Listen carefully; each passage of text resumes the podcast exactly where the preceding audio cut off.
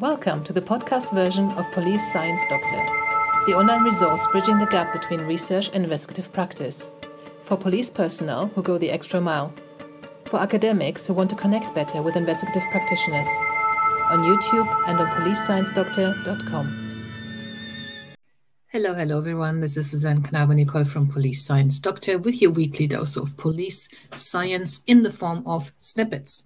Police Science Doctor is a website I put together just to bring some research findings in the in the areas of forensic psychology, evidence-based policing, investigative psychology, criminology, crime analysis, all that good stuff to the actual practitioners who are doing the work because we don't have a conduit, a default conduit of information from the research findings to the practitioner to the front line.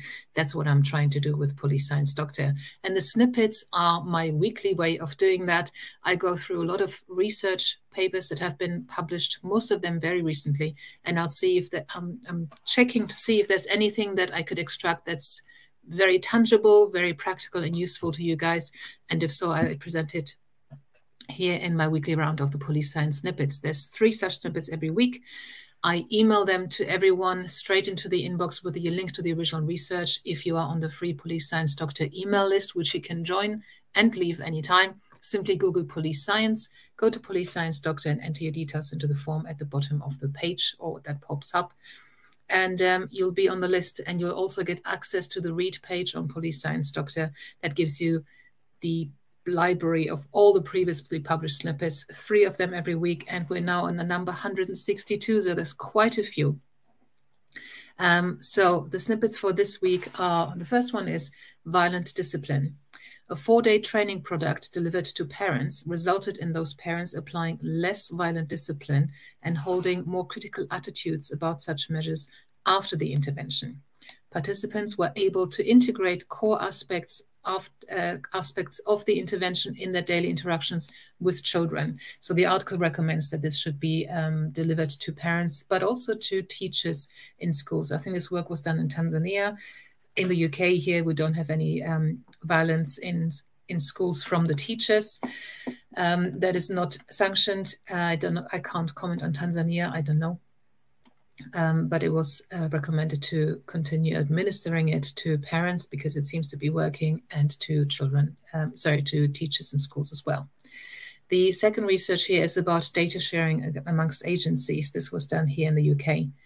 Interviews with UK, UK police officers found that the main barriers to shared police to, sh to shared police data or sharing police data, I guess, included a lack of clarity around data governance, as in who has it, who owns it, and what is appropriate to share. It was felt that sharing should be the default position, and with support, these barriers could be removed. Data sharing between agencies would require high level support and unambiguous guidelines as to what data can be shared with whom and in what format. Um, so actually, all the all the articles this week happen to be open access which means that if you click on the link that's in the email, you'll be able to read the entire article. That's not always the case. It's got nothing to do with, with me. I can't influence that, I'm afraid. It's down to the publisher that is publishing that article. So, so all three articles this week you can actually fully access and fully read. And the third snippet for this week is about trauma and firearms officers. In the UK, authorized firearms officers, AFOs, may be subject to a post-incident investigation when a weapon is discharged. The investigation may feel unjust and lead to post traumatic embitterment disorder, PTED. First time I heard of that. Results showed 15% of participants displayed clinically relevant levels of PTED. Having a possible PTSD, so there's a post traumatic stress disorder, and or depression diagnosis, or feeling as though the post incident procedure and subsequent treatment were more problematic than the incident itself, as well as a lack of disbelief in personal distributive justice, increase the risk of the person developing or experiencing PTED. And PTED was also predicted. Now, PTED, having PTED predicted increased feelings of anger. So um, I've seen this kind of research before that confirms, which which I was only aware of. I became only aware of, I think, three years ago when I did my mental health and policing conference, which you can access when you click on watch oh sorry when you click on events on the website click on the events link uh, mental health and policing we had a speaker there from australia And um, she presented some interesting research, and she stated that actually a lot of the you know, we all think that police officers um, are under such trauma and stress because of the operational situations they're in and the situations they deal with and the people they deal with. But actually, most of that stress is um, is less than the stress and trauma they experience in how they are treated by the organization. You know, workload, um, how they are treated by superiors and colleagues. In internal investigations, they obviously can be very, very stressful.